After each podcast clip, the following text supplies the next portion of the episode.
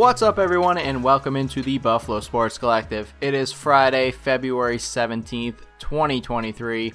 As always, I am PK alongside my co host and best buddy, Phil, is in the house. Phil, Wednesday felt like fake spring, and it got my hopes up, and I didn't like it because now, Friday night, it's supposed to snow.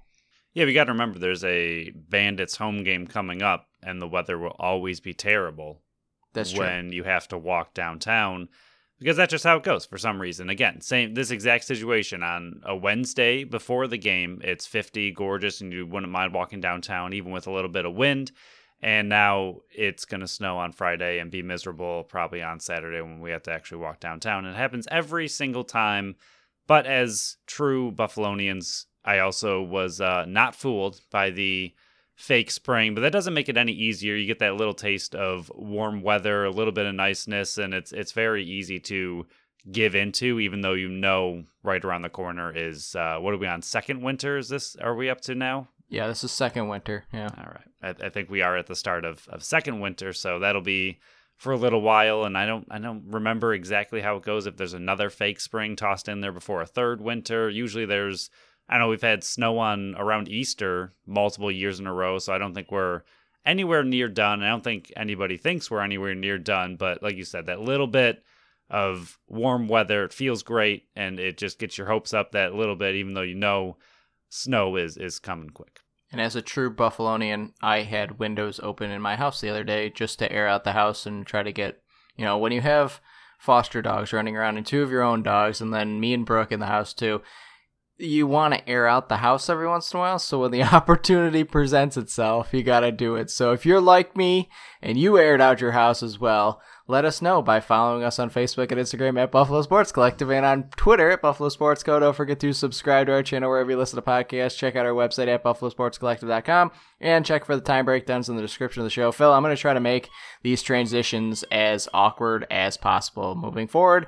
And uh, that's the start of it. So we will start with the Sabres here. Two games to go over. Monday versus the Kings. Lost 5 to 2. They were actually down 5 0 at one point midway through the third period and uh, chipped in two meaningless goals. They were scored by Cozens and Krebs. Anderson, 23 of 28 saves. Shots were just 29 to 28 in favor of the Sabres. Very low scoring or low shooting game, not low scoring because it was 5 to 2, but that's typical of a Kings game. And then on Wednesday, flash forward to one of the worst teams in hockey, the Anaheim Mighty Ducks. I will still continue to call them the Mighty Ducks for as long as I live because they are the Mighty Ducks.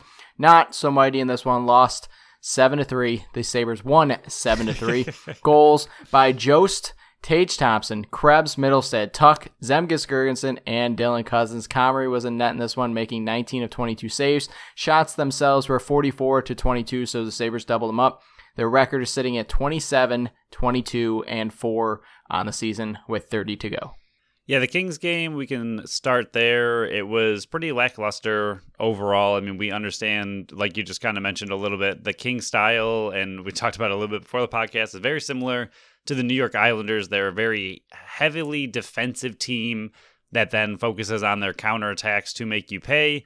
And going up, going down 5 nothing against a team like this is never good. But even the way the Kings were scoring, I mean, it was one of those games where every single bounce, every single shot was just pinpoint perfect or every bounce went right their way. I mean, the one off the board stuck in Anderson's skates where he had no idea where it was, even though he felt it, looked down, didn't see it. I mean, it was just one of those games that even though the shots were pretty even, I don't think the scoring chances were all that even in favor of the Sabres versus the Kings, but this the bounces, the shots, the way everything went down, it was one of those games where I mean, we've we've said this a couple more times than we'd like recently where you just want to forget it, but this was just a bad luck game that everything that could go right for the Kings went right for the Kings. Like you said, two meaningless goals at the end of the game, but at the same time, those are the kind of goals at the end of a game like that. They give you a little bit of something to take away that lead into the next game. So meaningless to the score, maybe meaningless to the team. I think it, it means something to them to put a couple in and just kind of roll that into the Ducks game, which they ended up doing. Yeah, I think that summed it up perfectly. It was meaningful towards them because the two players that scored in that one also scored in the Ducks game. But I think you hit the nail on the head that the the Kings just play this certain style of hockey where if they go up, you're not going to be able to come back from them. I remember when the Kings were here in Buffalo, and that was one of the games I went to where it was 0-0 after two periods, and you're like, oh man, this is a very boring game. And then the Sabres scored, I think, six in the third period. Where if you can get up on the Kings, if you can get up on a team like the Islanders, you make them play your style of hockey. Where if you go down on them early and that's exactly what happened here. I mean, the second period killed them. It, it's it seems to be the Sabres' kryptonite is the second period. It seems that you have to go play their style then. That you have to make the comebacks. You have to adjust your game to them, where you're not playing your own quick, fast-paced game like the Sabres like to play. But two power play goals, shorthanded goal. That's the big difference in this one. Sabres were one for one for five on the power play. It seemed like they played better in the second half of the game than the first half of the game, but that kind of comes with the you know going out west, which this team had been very good at. But I guess transitioning it into the Ducks game, this was a game you needed to win. This is one of the worst teams in the NHL. They're not going anywhere this year. This was a team that you needed to beat, and they did just that and snapped the four game losing streak. Yeah, the biggest two biggest things in this Ducks game, I mean, it got a little bit scary there for a moment, not by shot standards, but by score standards. When they were down, I believe 3 2, they went up really early. And then all of a sudden, I was like, oh my goodness, here we go again with the Sabres that just can't seem to hold a first period lead.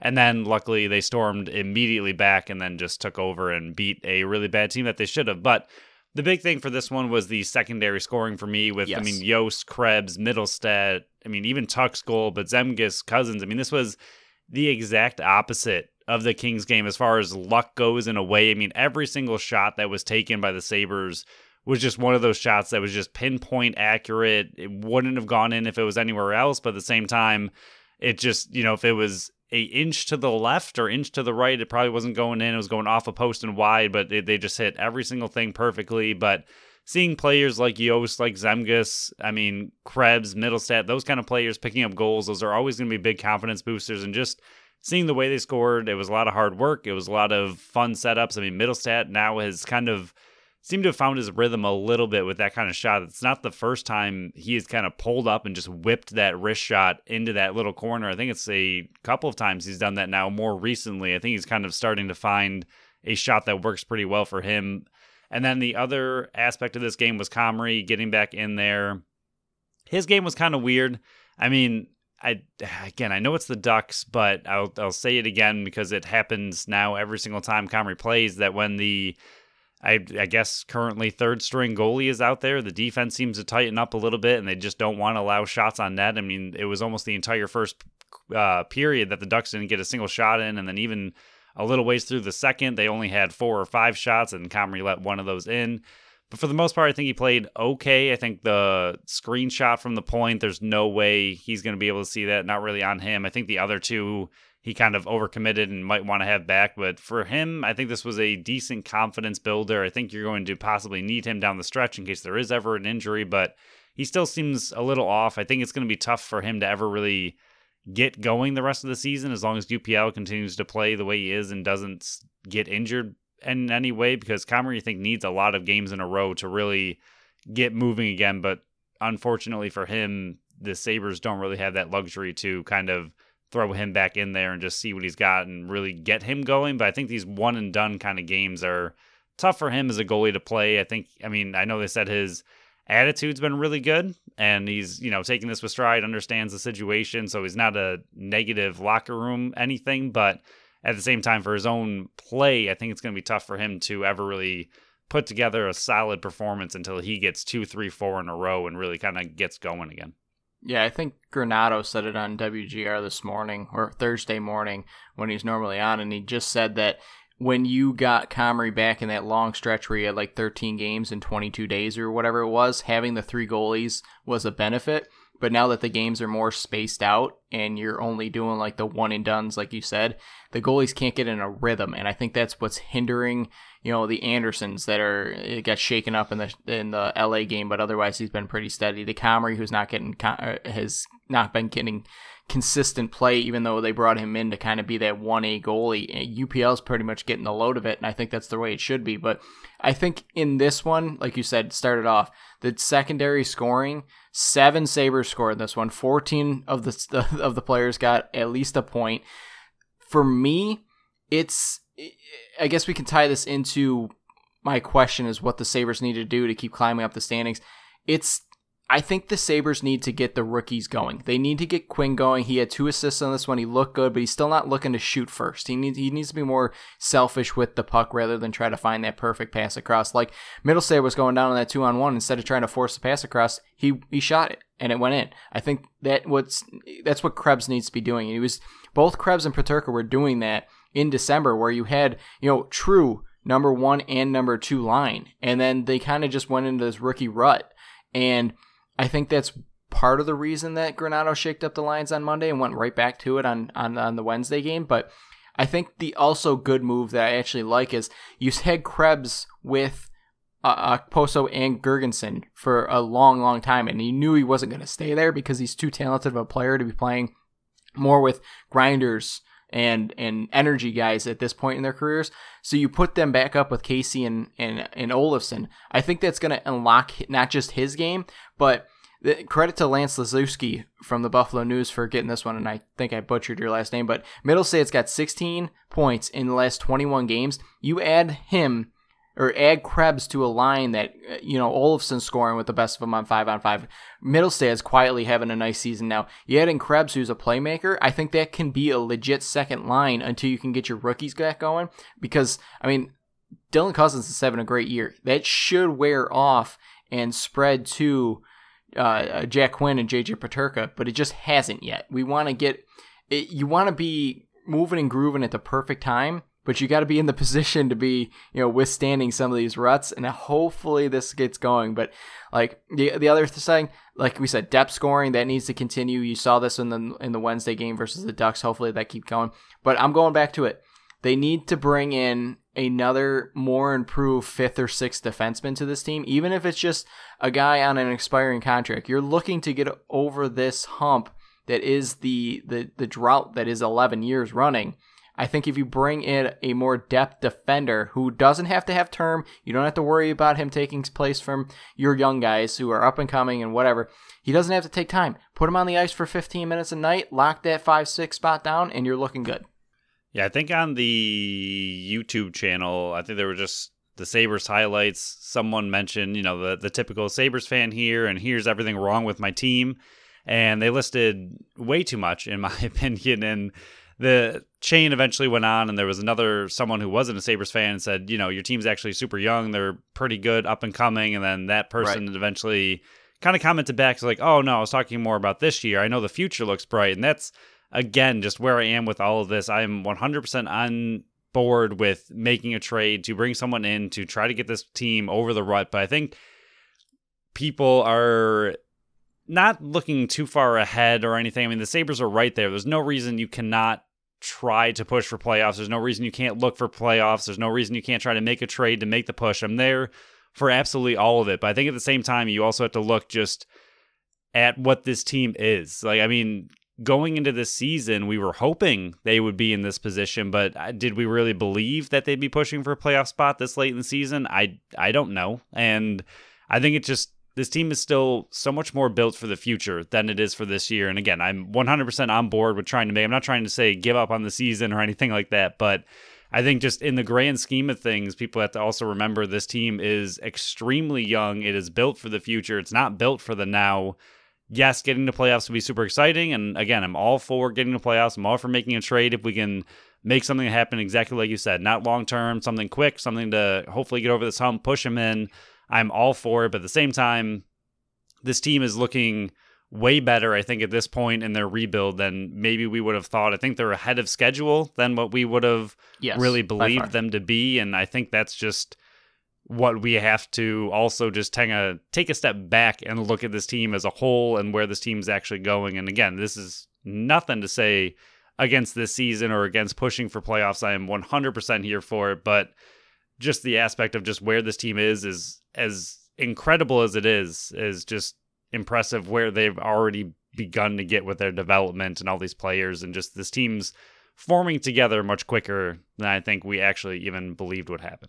Yeah, you put it well that you want to try to you're you're in the race. You want to try to get over that hump and do it while also not harming your future. I'm not saying go out and get this high powered right. Chychrun, yeah. for example. You right. don't have to go get him if you don't want to.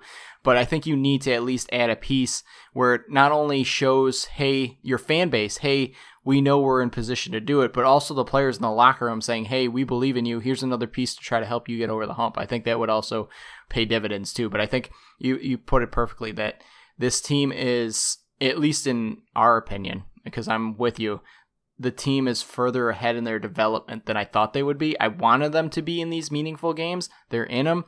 And I think they're even closer to a playoff race than I thought they would be in. I thought they would probably be closer to where Philly is at 54 points, you know, in the race, but are you really in the race? Right. You still got meaningful games, but I think, you know, where they're sitting, and I think that's a good transition to the wild card watch.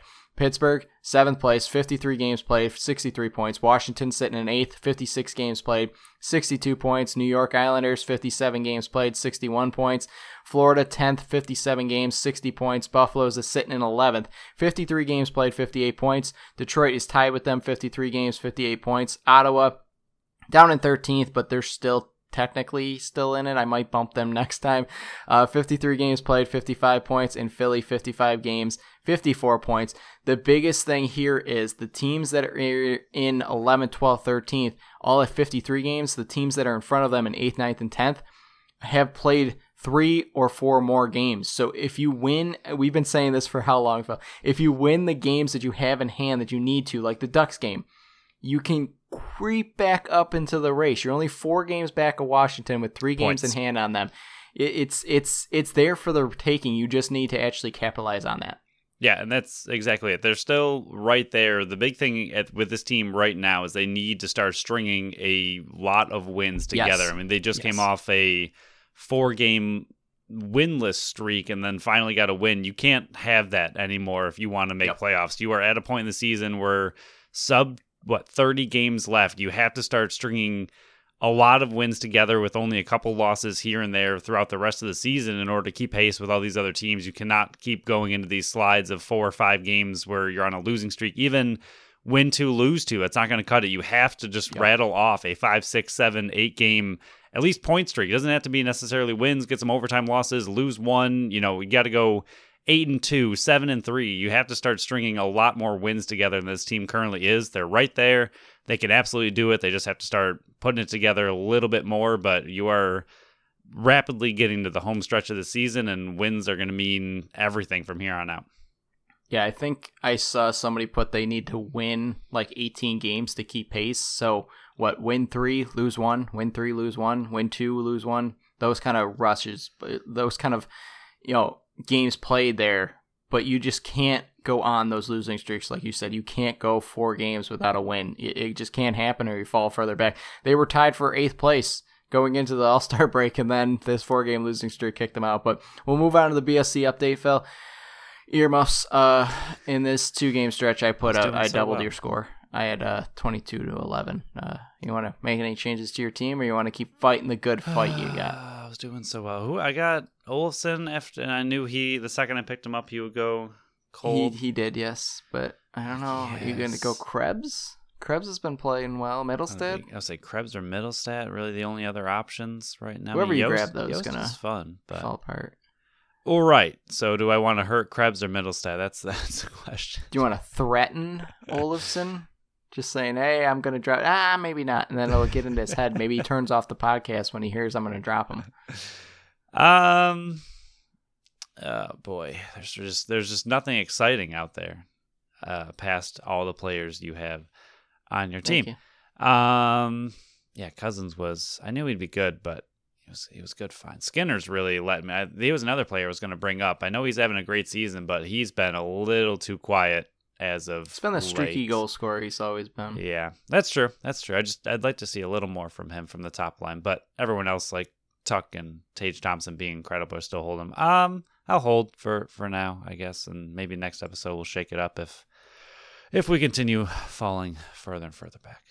Yeah, I will also hold. And on our next show on Monday, we'll talk about another must win game where they're facing the Sharks out in San Jose on Saturday. It's, uh, like I said, must win another bottom feeder team that you need to take advantage of and then head home for a long, grueling stretch of uh, Eastern Conference teams that are going to, you know, pay dividends if you win. Keep moving up that ladder. But we'll move on to our next segment for here, Phil.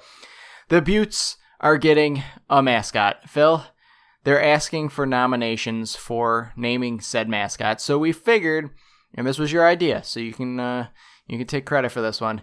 Name that mascot. I have uh, two suggestions, and I guess I'll throw them out right now. First one that came to mind, blue, but I don't know what color mascot they're going to be. It's probably going to be baby blue like their jerseys. It would be at least my suggestion to do. But when I think of blue, first I think of your cat. Second, I think of Blue from Jurassic Park. So I don't know if you can name the mascot Blue. So I went with Betty Buffalo. I, I think Betty Buffalo could be another good option. You got the alliteration with the two B's. I think uh, I went with Betty Buffalo. I don't, I don't know if you can top Betty. Yeah, I don't know if it's I don't know if blue's just too simple. If it's if you it's could also literally change the like the like blue cheese. You could roll it off that too. like I, I just I, I don't I feel like blue's just too simple if it's gonna be a blue color mascot. You know, like just literally you're saying that the blue buffalo is named blue. Maybe they can't afford a bigger name. Maybe that's it. Maybe it's money. baby baby blue buffalo blue blue blue cheese buffalo. that sounds intimidating. um yes. yeah, my only one outside of yours was a little bit more, I guess, cow related, but similar to the the alliteration because you and I kind of went down the path of looking at all the mascots currently for the Buffalo area, and all of the mascots are word alliteration. You got Buster Bison, which is two B's. You got Billy Buffalo. You got two B's. You got Saber. What's his name? Oh my gosh, what did I- Sabretooth. I was Yeah, saber tooth. I was gonna say saber saber tooth. That doesn't make sense. Saber tooth for the sabers, and then you got Rax the raccoon. So that every single one of them has alliteration. So I think we've both decided it has to be a B, no matter what. I think. I mean, Yeah. at least following Buffalo sports tradition that is currently and actively taking place, got to be a B. So my other suggestion was was old Betsy. yes. Good old, good old Betsy Betsy, girl. old Betsy Buffalo. It's not bad. I, I don't- love it. I don't mind good good old Betsy. I just don't think it's very fearful. I don't think it needs to be. I think. No. Oh, maybe it would be. I mean, old Betsy sneak up behind you and get you. I, I think. I think we need to start a petition here at the BSC, and we need people to join us to name that mascot Betsy. but when you say Betsy, you got to say it with that twang, that You old have to. Betsy girl. Betsy, Betsy the Buffalo. buffalo. yes. I think she, I think she'd gotta be great. She'd be a fan favorite. Good old Fan favorite. old Betsy. I mean, Gritty. Gritty's a fan favorite out in Philly. Everybody That's loves true. Gritty. Betsy could be the next Gritty. Yeah, I, mean, feel like for a don't new mascot, Betsy sounds like she's nine hundred years old already. she might be. she no girl. Sl- Slowly rolls out. Old Betsy, there she is. Oh god, but yeah, if you want to support the name Betsy, just let us know, and we'll actually start a petition. But I don't know how many people are actually going to be on the side of Betsy. But Phil, what everybody is on the side of is we actually have a playoff announcement. It's uh not as great as we were hoping because we wanted the you, you know the Buffalo Beauts to have an opportunity, and they still do. They still do. They still do. They're not mathematically eliminated yet. Maybe that's why they put it out before this weekend because this weekend they could be officially eliminated. But the top four are going to make it. Semis is best of three, and then the finals is one game. They're going to be taking place in Boston and Toronto. Not very shocking because they're the two best teams. But Buffalo, like I said, is still alive. They just need to win the rest of their games in regulation and get a lot of help. So they, they, they need a lot of things to happen. So as of Saturday, if they lose, they're pretty much mathematically eliminated from the playoffs. But they're still alive as of this recording, Phil. The hope is still there. The hope for Betsy The hope Hangs- for Betsy hangs alive. seeing playoffs for the first time ever is alive. They're gonna roll her out. Um, yeah, it's it's great to have playoffs finally announced, almost with you know eight games remaining, and I don't know. We're new to the league, so we I feel like we're we're coming in with a negative attitude because we're coming in we hot. have a lot of it from the NLL and uh, their lack of announcing a lot of things. So this late in the season, finally getting a playoff announcement of what the playoff structure is, not even just when they're going to play the games or where they're going to be played, but exactly who's making it seems kind of strange um, at this point in the season. But it was not the announcement we were kind of hoping for with last year. Every team made it. This year they added one team. They got up to seven, and now that they have seven, they are knocking it down to the top four teams make it. So Buffalo, like we said, still alive, still possible. Need a lot of help. Need to go on an incredible run. It is possible, but they are looking not so great.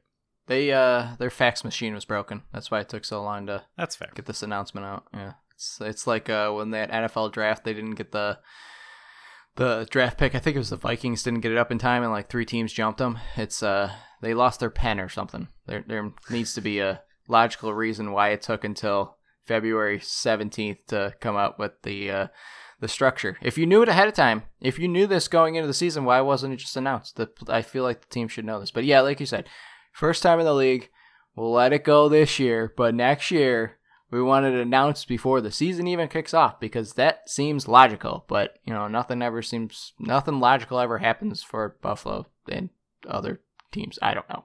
I'm not being logical now, anyways. But what is logical? I guess that's another transition. I don't know how well it is. But Saturday, Sunday, Beauts are traveling to Minnesota to fight the Whitecaps, and uh, Whitecaps are coming in 10, 4, and 2, third place in the in the standings, 32 points. Buffalo's dead last, 2, 12, and 2 for 8 points. Goals for Minnesota. They're averaging 306. Buffalo is down at 207, so Minnesota just a hair below one more goal a game than the Buffalo Beauts. Minnesota giving up 2.38, Buffalo a whopping 4.5. Power play. It doesn't get any better for the Beauts here. Uh, Minnesota is top in the league at 231, 23% on the on the the pen, or power play. I'm I'm stuttering with my uh, with Betsy. Betsy kicked me.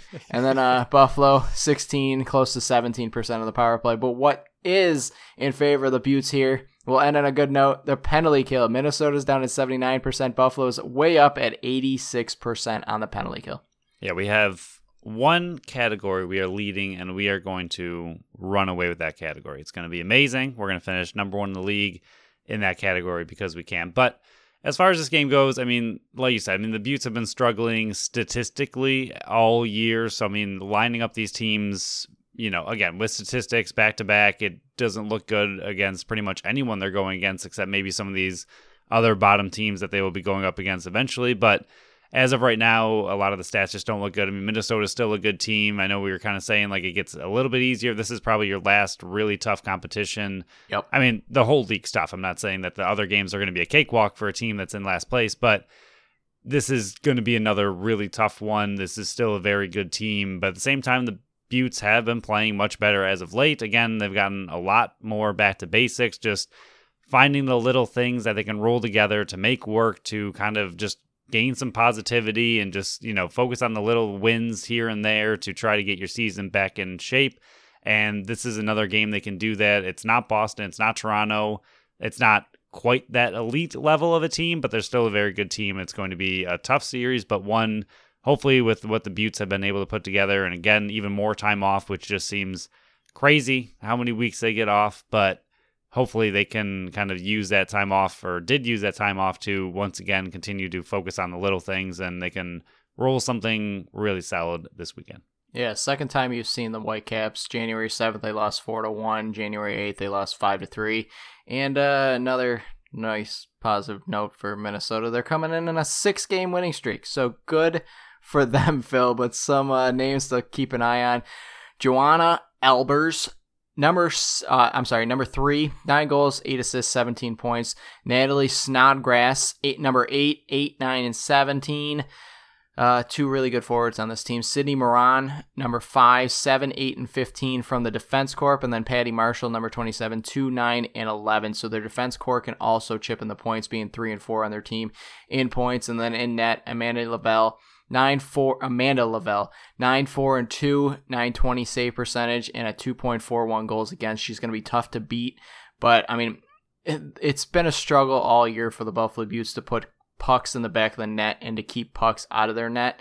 I'm hoping that they can take advantage of what they have learned throughout the whole season so far 16 games and, and can put in a solid effort against a team that's not the top tier the second tier team and make a statement known because uh, be spoiler at this point be a spoiler team and try to knock you know the whitecaps down a notch they're trying to clinch that third seed or try to catch up to toronto and boston play spoiler. That's what you got to be doing at this point. Be the team that everybody's going to hate because you ruin their season.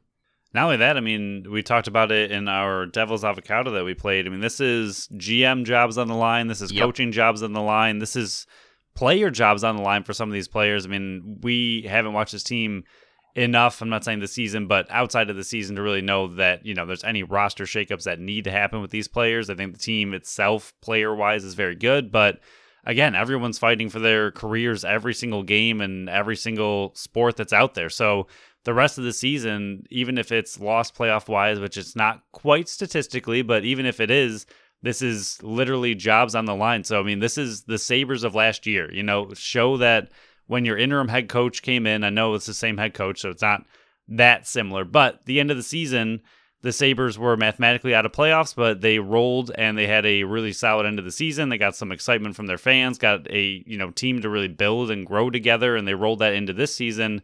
Now look at where they are. So even if the season playoff wise might be lost this year, you can still end the season on a good note and roll that into next year and really start next season on a high note. And there's a lot of jobs on the line for this team right now. So every single one of these games, even if it's not for this season, is still meaningful for this team. Yeah, I think you put it perfectly when you said the GM's job's on the coach's job's on the line, and some of these players as well. Only four of the 26 players that are signed with this team right now will be back next year for sure because only four of those 26 have two year deals. The rest of them are on one year deals. So you're not just fighting for your spot on this team. You're fighting for your spot in this league. And if you want to play a little bit more selfish and look for your statistics, play as a team, but look to build those statistics because you're playing for your spot in the league. Usually, teams that are playing in dead last it's it there's reasons for it. So you got to play better than that. I think going into this weekend you're going to be looking to uh, once again you've been doing it good the last two or three series now. Limit the shots against because if they're not being able to get shots to the goalie they're not going to be able to score. Generate some scoring opportunities and maintain the puck in the offensive zone. If the puck's in their end they're not going to be able to score. Get back on defense you know watch the the odd odd rushes back. And then the last one just try to snag some points here. Like i said the rest of the schedule lightens up. You're facing the fourth, fifth, and sixth uh, place teams in the standings. This is the third place team. Play spoiler. Try to snag a point out of this one and just look to keep building it for the rest of the games on the schedule. But Phil, with closing out here, like we said, they got six more games after the series. Are you making any changes to your BSC team that consist of Newton, McPherson, Kepler, Kramer, and Healy? I have Mentis, Dobson, Maud, Dove, and Medzika. No, I've still been uh, quite enjoying the players I chose for the Beauts, so I'm gonna I'm gonna keep rolling. I like my team. I also like my team, so I'm gonna roll with what I got too. It's uh, two for two with no changes here, Phil. So we'll move on to our final segment here: Buffalo Bandits. They are back off a bye, but the team they're facing is also off a bye. Seven and two Bandits host the three and four Philly Wings on Wing Night. It's uh I don't like this one because you're just playing off the team that is coming. I know you have wings in Buffalo. Buffalo's known for wings, but you're playing off the Buffalo or the Philadelphia Wings. I don't. I'm not a big fan of this night. Eh, call me a grouch, a Grouch, Grinch, whatever you want to call it. But Buffalo, third in the East in goals for at 13.5. Philly is seventh in the East, so not dead last, but pretty dang close, 10.29. Goals against Buffalo is second in the East at 10.45. Philly coming in fourth in the East at 11.86. last game that the Buffalo Bandits faced versus Philly. Was a 13-9 win, 10 to 3 second half by the Bandits. An explosion there, and uh, they got to stay out of the box, Phil, because Philly had seven opportunities. They only cashed in on two of them, but I mean, you cash in on three more, it's a game. Yeah, that was a, a strange game. I remember it being a little bit nerve wracking. Obviously, the first half was yep. a little bit closer than we would have liked, especially against Philly. We thought that the Bandits would be able to roll in and do okay, but Higgins was just playing out of his mind as goalies tend to enjoy to do against Buffalo. Play the best game they've ever played in their lives and look incredible. And then luckily, the Bandits seem to put it all together in the second half and come out in the third quarter and are a team we've never seen before, except only in the third quarter of every single game where they're just incredible. But Philly is is I mean we're gonna say it the rest of the season when I feel like at this point in the season Buffalo has two kinds of games. They have really good games against teams like Rochester, Toronto, maybe Halifax, and then you have trap games against pretty much the rest of the league because at this point the top three are pretty much taking off in the East. They're all seven and two, and every single game matters. I mean, Halifax is four and five, but we think the talent is much better than their record shows. So that one's a little bit interesting. But the rest of the league, as far as the East goes, is pretty much out of it. So all of them are. I mean, obviously that last spot with maybe Halifax and that extra wild card spot is still up there, but. They're all trying to play spoiler to the teams like the Bandits, trying to knock them out of first, knock them down a peg, whatever. So any of these types of games are pretty much going to be trap games the rest of the way. And Philly is looking a little bit better with their recent addition, which you will mention in a moment. But for the most part, it's still the Wings. We have no idea what this Buffalo roster is going to look like. Is Josh Byrne going to be back? Is anyone else going to be back? I don't think so with what we're seeing and hearing and kind of assuming we have nothing official, but doesn't maybe seem like Byrne is ready to come back. But at the same time, the Bandits just played an incredible Rochester team without him and looked pretty good. I mean, Dhane Smith put the team on his back, but the team stepped up in a major way with depth scoring and has been all season. So I'm trying not to get too worried about their offense anymore and trying to just settle in a little bit more and understand that despite the fact that the names might not be there, that their depth scoring on offense is a little deeper than I think we might have suspected at the beginning of the season. I'm glad you're coming around to that, Phil. You got a Josh it's Byrne so, 2.0. It's so and, hard uh, to to relax looking at those names. I mean, they're just yeah, they're not they're not name value. But they're also just not supposed to be those guys. I mean, right. Robinson isn't supposed to have to put five goals up. He's supposed to be making lanes for people. It's just it's a very weird season where players that aren't necessarily out there to score are being asked to score and score in bunches. So it's it's been a little weird. It's been nerve wracking to see this forward group out there, but every single week they come away with an incredible offensive output. So at some point, I'm just to have to settle down a little bit and enjoy the show. So, like we do every week, we will preview the Philly team here, and it does look a little bit differently. A not so friendly, familiar face is back from the West Coast from Vancouver. Mitch Jones. Completely forgot about that trade when I was doing the preview here, but diving into it, it's like, yeah, that, that's a little scary. He's coming in. Uh, he's got 41 points on the season, but just last game, he had a six point game, two goals, four assists with his first time on the team. He's going to be a big power play guy, so you definitely got to stay out of the box plays. Riorden and Matt Rambo on the other side as well. Riorden having a good season, 17 goals. Matt Rambo being more of the facilitator.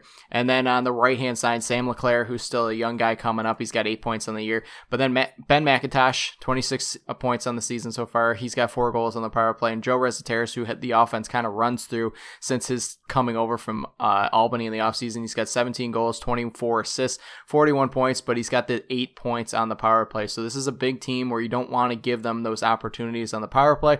Buffalo has been and will always be trouble staying out of the box. This is a game where you definitely want to stay out of the box. A I don't want to insult them by calling them an inferior opponent, but based on the numbers and everything, they are an inferior opponent to the Buffalo Bandits. You can't give them those opportunities, those free opportunities on the power play. Be smart, stay out of the box. You've been a good job you, you've done a good job of adjusting at halftime to stay out of the box in the second half. You got to start doing that in the first half. You can't go down on teams once again and hope that your offense, who is depleted, can come back in the second half like you did against Philly.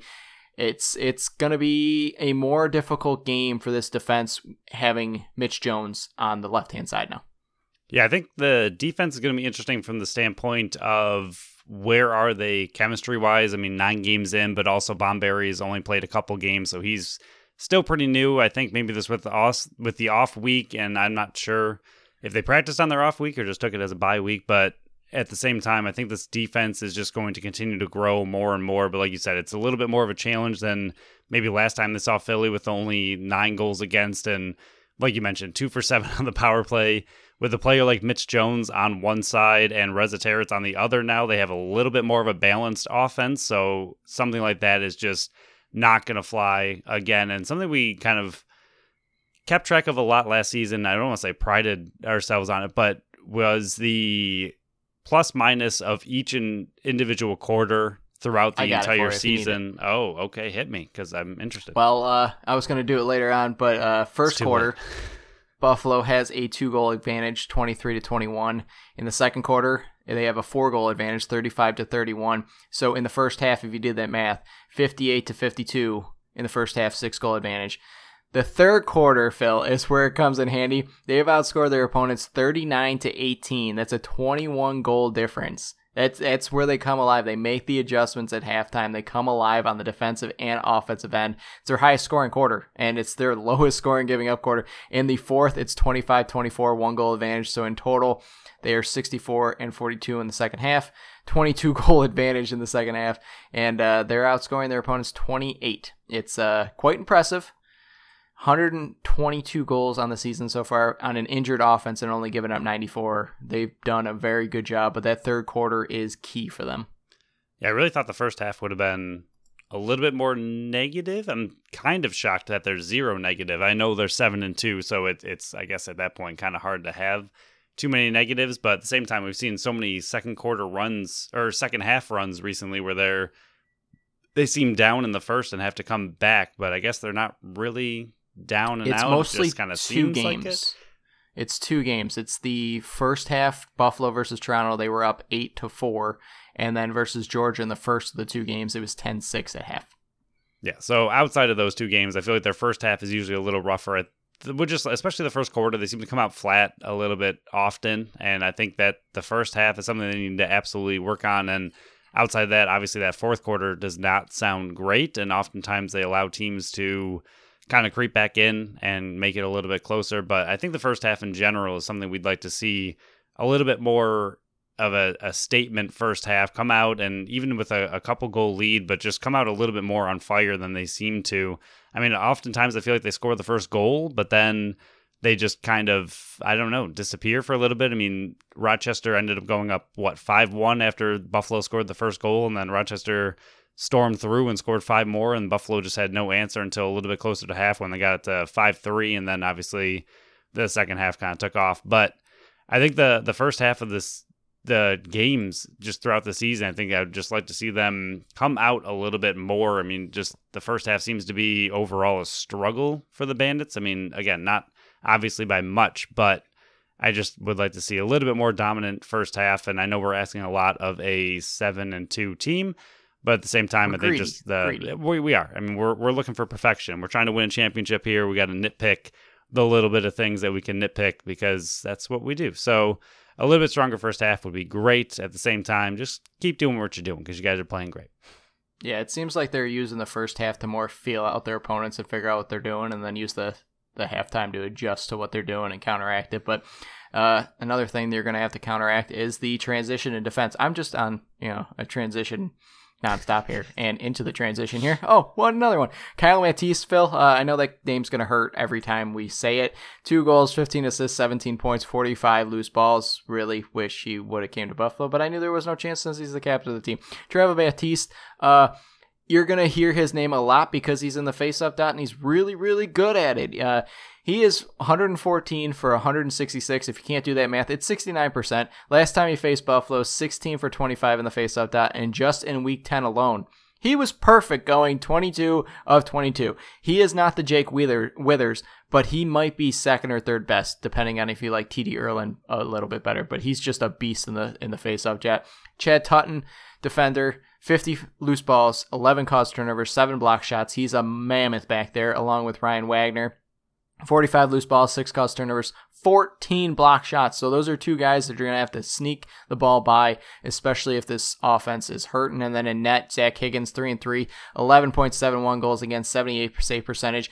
He was the sole reason that Philly was in in the first half. He just shut him down, and then the Buffalo Bandits were able to get to him in the second half. But that's what you're looking at in the back end. You know, with Philly's season, I mean, they're definitely still in, especially with that acquisition of Mitch Jones. They are by far not giving up on their season. But as things go on, I mean, maybe uh, Kyle Matisse could be available closer to trade. I think he signed a three-year deal. Uh, I, don't care. I, think I don't care. Gonna be there. I don't care. Yeah. I don't care. I, I, would just like him back. All right. but Dietrich, yes, uh, make the phone call. We're we're requesting it. We Yes. requested the phone call in the off season. Didn't happen. Uh, trade him. You you love trades? Bring him here. I love it. we'll take. Uh, yeah, no, that's the only one I'd really want from this team. We'll give you a sixth round pick for him, Philly. You love sixth round picks. Deal.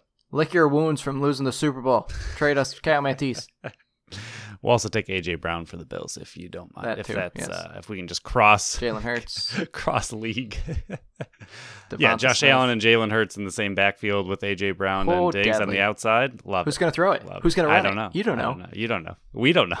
All right, we're way off track here. Uh, yeah. So transition defense pretty solid, especially their transition game. Again, I know the goals aren't necessarily there, but the assists are. Matisse is someone we've mentioned who stays out on the floor a little bit longer. Baptiste just incredible in the faceoff, and then Toot and Wagner just true stay-at-home defenders, but really good at what they do. And then Higgins, like you mentioned, his first half was incredible. Luckily, the Bandits were able to get to him in the second half. Hopefully, they learn what happened between the first half and the second half. This being the second time they're playing him, just kind of how they were able to get it past him and what happened in the first half that he was able to stop them so much. But learning experience from that first game and hopefully a big win in the second.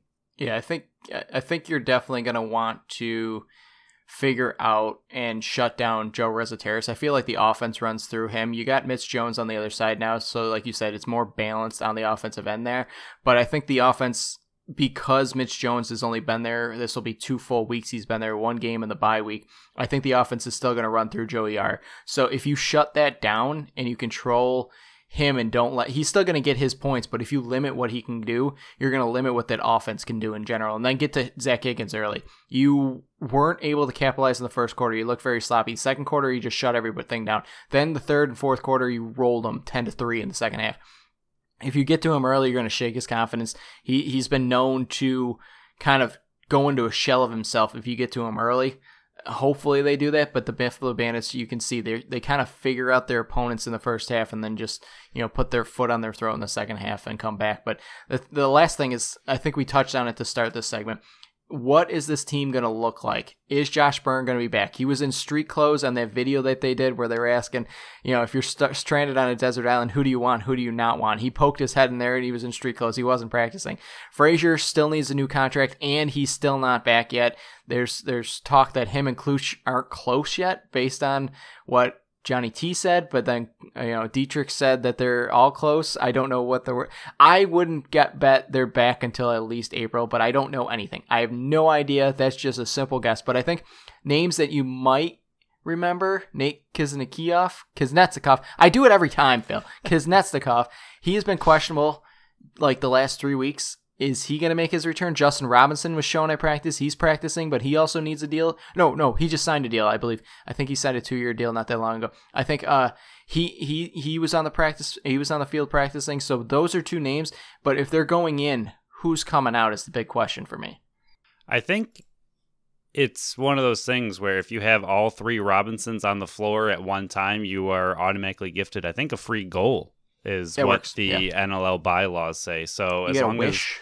a yeah, it's it's out. uh it's a power up, and you automatically start the game one nothing if you have all three Robinsons out there. So they definitely need to get him out there sooner than later. And in general, joking aside, he was an incredible defender for them last year before his injury, and he just looked really really good as the season continued to progress. He was a very good stay at home defender. Was one of the better ones we've seen when that injury happened. I know you and I were kind of in shock not only for the injury but as well as how well he was playing for defense and what it meant. It was toward the end of the season what it meant for the bandits and playoffs and obviously they took a little bit of a hit in playoffs with him missing. So with him back out there what does this defense look like? And like you said who is coming off? And I think the big thing with who's coming off is that, I mean, if you, even if we want to talk way down the line, I mean, if you have Byrne, Cloutier, and Fraser all in, I just don't know what this team looks like. I, I don't know who you're removing from the offense currently to make room for all these players. I know Solver's been a little bit of a rotational guy, and he's mainly been an injury fill in, but he's been playing pretty well. McCauley has a niche role on the offense as well, but he's been more of a fill in, even though we like him quite a bit. But I mean, you're solid players. I mean, Nanticoke's not going anywhere. Smith obviously isn't going anywhere. Byrne's not going anywhere. J. Rob or uh, Brandon Robinson's not going anywhere. The other Robinson, and then um, Buchanan's not going anywhere. So I, I just don't know where. Obviously, if Kluch comes back, Kluch is going in, but like Fraser and even Kuznetsnikov, just if they were given the opportunity to play, like you mentioned, who is leaving the field? I don't know if they would put one of those guys as more of a transition type player and take out a defender. I just, well, I think you'll I get Ian know. MacKay back on defense, so that opens Right, one right. spot. I think you'll pull out probably Carter McKenzie, who's been a healthy scratch. You might send him down to the practice squad. This is just all on the fly on the top of my head. I think he might go down. You might see Dalton Solver go down on the practice squad. I think you got to cut them and put them down because they didn't start on the practice squad, but don't quote me on that. But I think eh, the benefit is a good problem to have, I guess, because you now you know you Oh, have absolutely. that depth scoring. Right. That's something they, I again, I want to say they're missing, but I guess they're technically not missing that because they've been doing perfectly fine without these players. I know MacKay filling in on offense has been weird, but he's also known to do it, especially in summer. So it's not something he is not used to. Mean, so I uh, mean, Future transition player of the year, Ian MacKay, that guy. That's the guy. That's the guy. And he's playing just an absolutely incredible season, both offense and defense. So having him fill in on offense has been great. But even if he drops back to defense, again, where's J Rob fit into the defense at this point with Bomberry out there and all these other defenders that are playing great that you don't want to take off the field? So, like you said, a great problem to have. Too much depth is always fantastic, especially with these bajillions of players who are on holdout or all these other random lists that we will likely never see these players, even though we would love to see these players. But even if they were, some of those other players were to come back again, I, I just don't know who you're taking off. So too much talent is always great to have, but it's going to be interesting to see how they kind of finagle some of these players back on the field. Yeah, two things before we move on. J- Justin Robinson did sign the two-year deal. I confirmed it. I was right about that one. And then uh, Kuznetsov. Please play so I can hear how your last name is pronounced. So if I know you have been butchering it, which I have been, I can get it corrected. So uh, let's uh, let's hope he gets on the field just for that fact alone. Nothing Or on the field talent wise. I just want to know his name. But uh, any changes to your BSC team, which currently stands at Smith, Nanticoke, Brandon Robinson, Ian MacKay, and Matt Spanger. I have Josh Byrne, Brad McCulley, Kyle Buchanan, Steve Priolo, and Nick Weiss. No, I think our teams are uh, really good.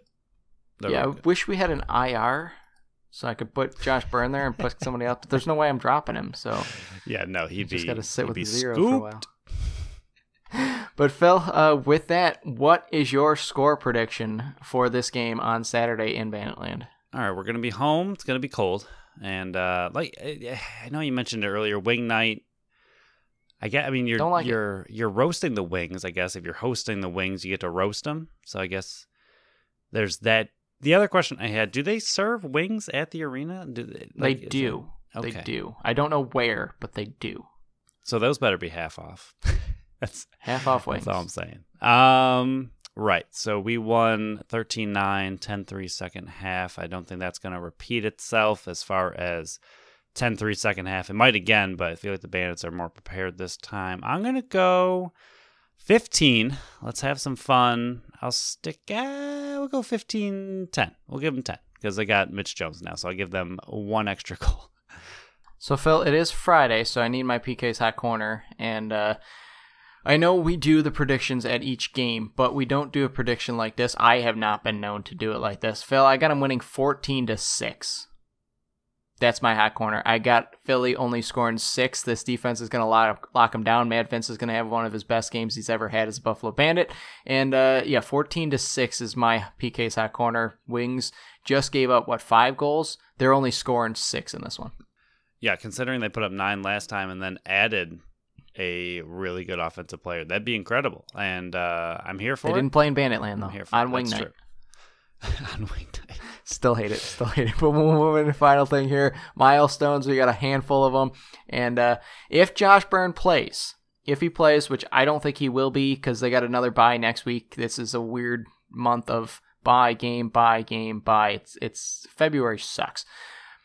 Not just because of the weather, but because there's only two Bandits games. But he's only eight points away from passing Rich Kilgour for sixth place in Buffalo Bandits history. So if that does happen and he puts up eight, he's got sixth place. Now we'll move on to the players who are probably going to be playing. Dhane Smith, nine points away from 900 on his career. He would be just the third player in Buffalo Bandits history to reach that number. It's just an incredible number just thinking about it. And since he's been averaging like over 100 points every year, is Johnny T's record in reach for Dhane Smith.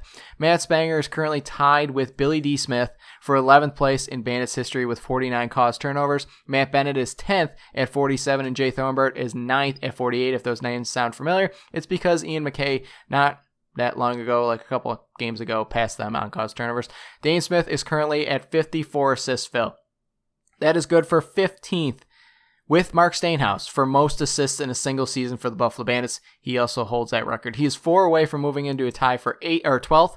He with 58. He is five away from tying 10th with 59. He's seven away from tying 9th with 61. And eight will get him into a tie for eighth with 62. All possible. And the last one, Phil, I got a question to follow up with this one. He's just seven points away this is Dhane Smith once again, to getting into the top 25 in points in a single season for Buffalo Bandits at 80. Phil, how many players in Buffalo Bandits history have had 80 or more points in a single season, and who are they? I don't know who they are, but didn't you pretty much just tell me how many there were? I said there were. Uh, did I? I mean, Dave Smith No, will I get into the top 25 of points in a single season with the Bandits at Yes, 80 but points. So There's not that be like- 25 players because players have Oh, done it multiple repeat it. times. Yes. Now I got you. All right. Oh, yeah, I really thought I had had you there. Um. Okay, so Johnny T did it what seven, seven or eight times probably, and he did it uh, 11 times. Oh my gosh! All right, well that takes out that is one of though. That Dhane Smith's done it a lot himself. Dhane Smith has done it six times, so that's 17 of the top 25 right there.